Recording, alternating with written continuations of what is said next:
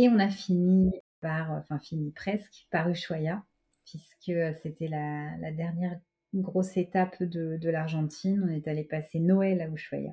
Pas mal. Donc, euh, ouais, un temps, euh, un temps assez fort. Alors, les gens me demandent toujours comment c'est Ushuaia. Et j'ai toujours, c'est pas euh, ce qu'on a vu de plus incroyable de l'Argentine, parce que c'est vrai qu'on en avait pris tellement plein les yeux avant que je pense qu'on avait vu ce qu'il y avait de plus beau avant.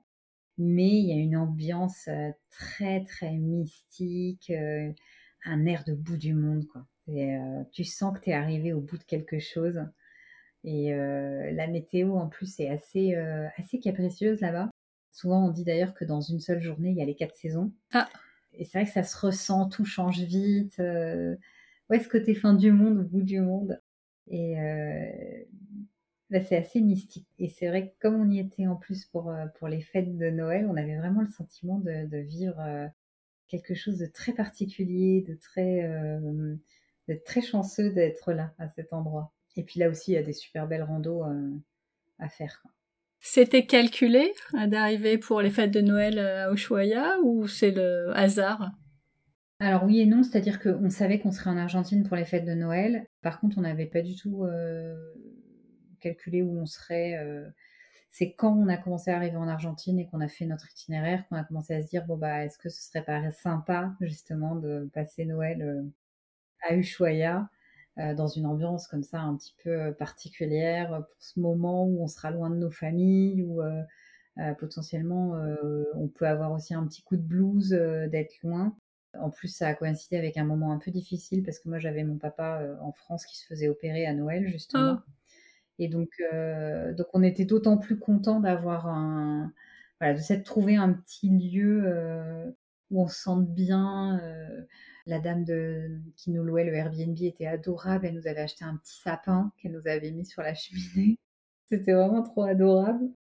Euh, elle nous avait mis des petites guirlandes et tout. On s'était acheté des bonnets de Père Noël et euh, voilà, on s'est fait notre petit Noël à nous et euh, c'était vraiment, ouais, c'était un beau moment, très très beau moment de, de se souvenir maintenant qu'on a fait notre Noël 2021 à Ushuaia. C'est, ça a une saveur particulière. Quoi. Ouais, c'est clair. Et puis comme je te parle de saveur, en plus, c'est vrai que comme en Argentine, tu manges particulièrement bien. Ah C'est vrai qu'on peut se faire plaisir. Donc c'était encore euh, un pays euh, sympa pour euh, la gastronomie. Ah ouais, c'est vraiment un pays où on peut vraiment manger. Alors il faut aimer la viande, mm. mais, mais c'est vrai que pour ceux qui aiment la viande, il y a vraiment moyen de se faire plaisir. Et puis pour ceux qui n'aiment pas la viande, il y a aussi moyen de se faire plaisir parce que justement il y a beaucoup de. Ouais, il y a une grande richesse euh, culinaire, euh, des ragoûts, des, euh, bah, les empanadas aussi, tout simplement. Ça, c'est super bon, ouais. Sur le plat un peu populaire. Mais c'est super bon. Et puis pour les amateurs de vin, bah, il y a plein d'exploitations viticoles avec des crus un petit peu, un petit peu connus dans le monde. Et c'est vrai qu'ils ont du vin qui est plutôt sympa. Donc c'était, c'était une belle découverte pour nous qui connaissions pas du tout. Bah ça tombe bien, diète pour les fêtes. Ouais, exactement. ouais, et, euh, et, voilà. Et après, donc, Ushuaia, on a fini euh, par une dernière étape euh, à Buenos Aires. C'est vrai que d'habitude, les capitales, on s'y attarde pas trop parce que, en général, quand on a passé 4-5 semaines dans un pays, on est déjà un peu dans la suite, on a envie de partir, puis arriver dans une ville, on trouve ça fatigant parce qu'en général, on se balade aussi beaucoup dans les campagnes. Et Buenos Aires, je sais pas, c'était un peu différent. On a eu envie d'y rester parce que c'est une ville hyper chouette pourtant euh, très grande, euh, vraiment incroyable. Et euh, on s'y est beaucoup plu. On y a retrouvé des copains voyageurs, donc au final, on y a passé quasiment une semaine, je crois. Ah oui. Ouais, ouais, ouais. Ça a été la dernière étape de l'Argentine et ben, on a beaucoup aimé, quoi. Vraiment, sans faire des choses incroyables, mais juste se balader, profiter, aller au marché, boire un café en regardant danser des, des joueurs, de, des danseurs de, de tango ouais, très très chouette. Un beau finish.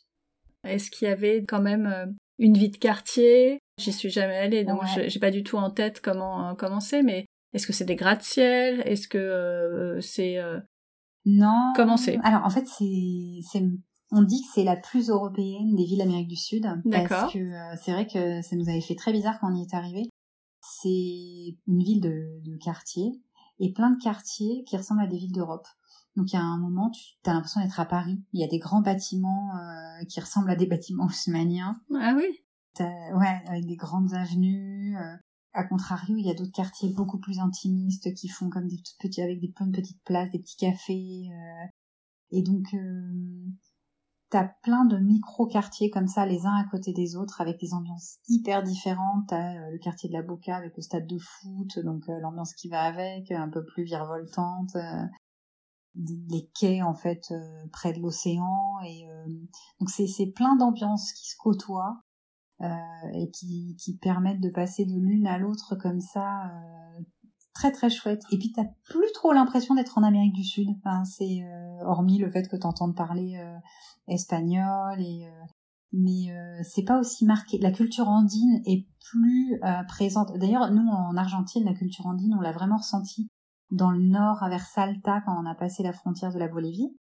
Mais après, euh, plus du tout. On sent qu'on est plus dans, dans un pays d'Europe, ou en tout cas euh, européanisé, je dirais, euh, que dans une, un pays d'Amérique du Sud. C'est assez, assez déroutant. Mais ça, ça fait son charme, en fait, ce, ce petit mélange des deux. Ah bah oui, oui, j'imagine. Ouais.